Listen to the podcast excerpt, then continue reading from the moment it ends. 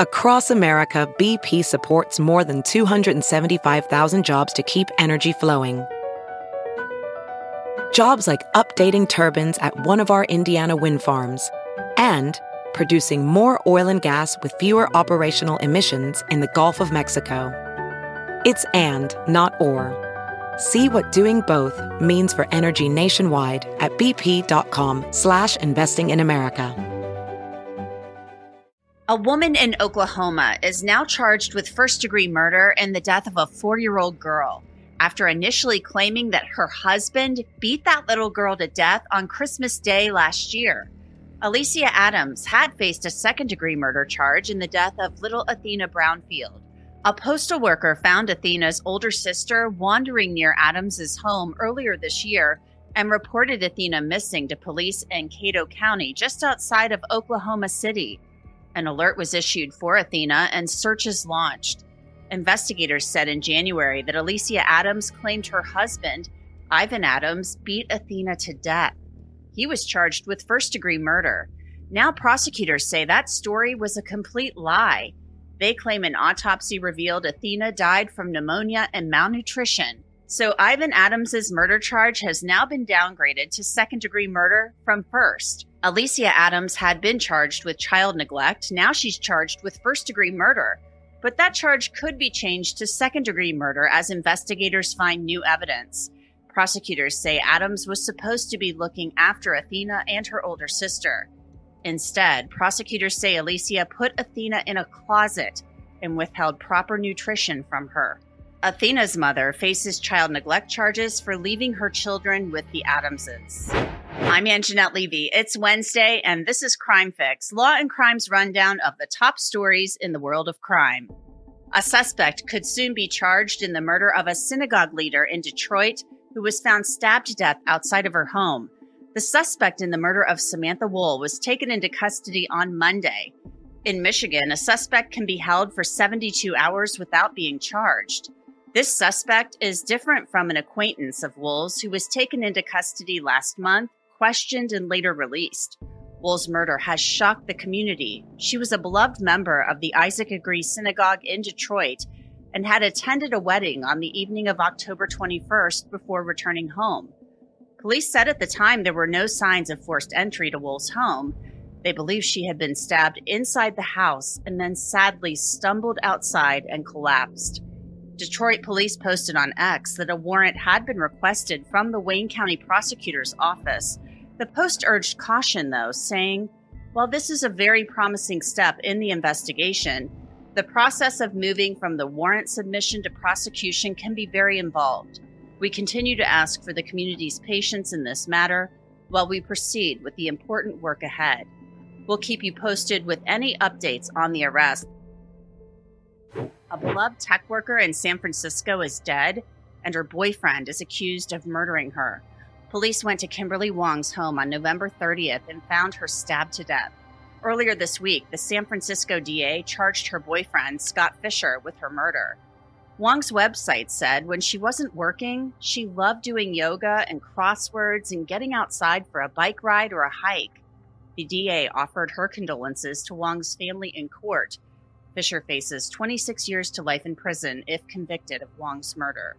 This next story is absolutely unbelievable. It comes from Ohio, where a grandmother is in jail accused of intentionally firing a gun at her granddaughter and two other family members. The 911 call is heartbreaking. My baby is a shot. Your baby, ma'am. Okay, ma'am. What what is going on? So, my, someone shot my baby. Hurry, please. Someone shot your baby? Yes, ma'am. Please Okay, ha- ma'am, they're coming. Ha- ma'am. Mia Harris faces three counts of felonious assault. The granddaughter, who's just six months old, yes, six months old, is in critical condition at the hospital. The sheriff says the baby was shot in the eye at an apartment complex in a suburb north of Cincinnati. The baby's mother called 911 frantically after she too was shot. How, how your baby? He is six. Oh, Hurry. Okay, okay, are you Oh my God, okay, ma'am? Is is the person still there? I don't know. I don't know. I don't know. I think so. Okay, who was it that shot them? They're coming, ma'am. Who was it that shot them? it was her grandma. Was okay, her grandma. is the grandma still there? I don't know. I think so. Okay, we need to. Where is the baby, ma'am? It's in my arms. I'm trying to hold pressure to the wound. I'm That little baby is in grave condition and might not make it, according to prosecutors. A woman in Georgia trying to make a so called Good Samaritan arrest is found guilty of murdering a man she chased down. With regard to count one, as to the offense of malice murder, we, the jury, find the defendant guilty. With regard to count two, as to the offense of felony murder, we found, we, the jury, find the defendant guilty.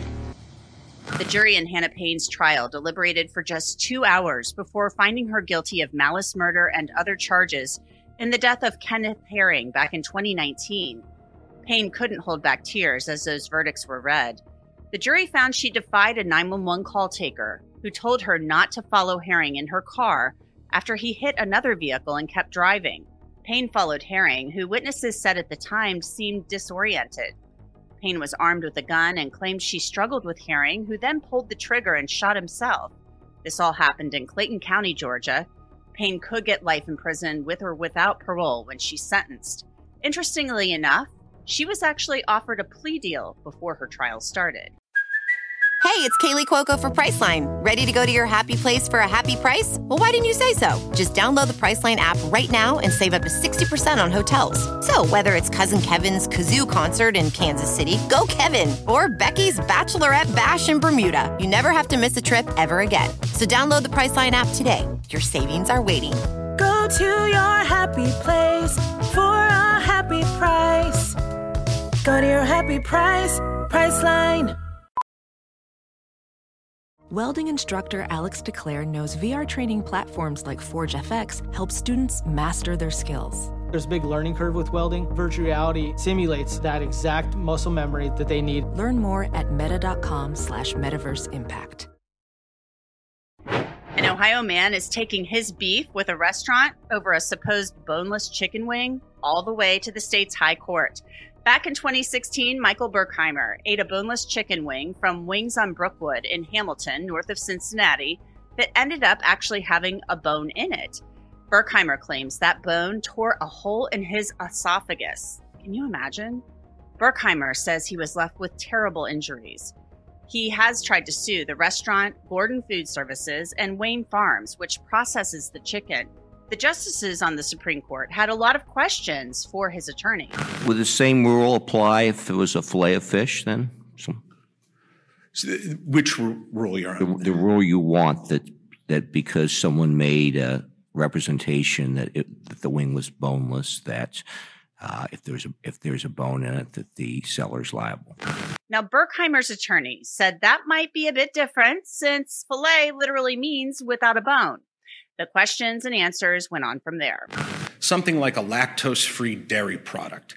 If the dairy product is advertised as lactose free, there is no way somebody with a medical condition where they can't process lactose can take a sip of milk and separate out the lactose from the rest of it.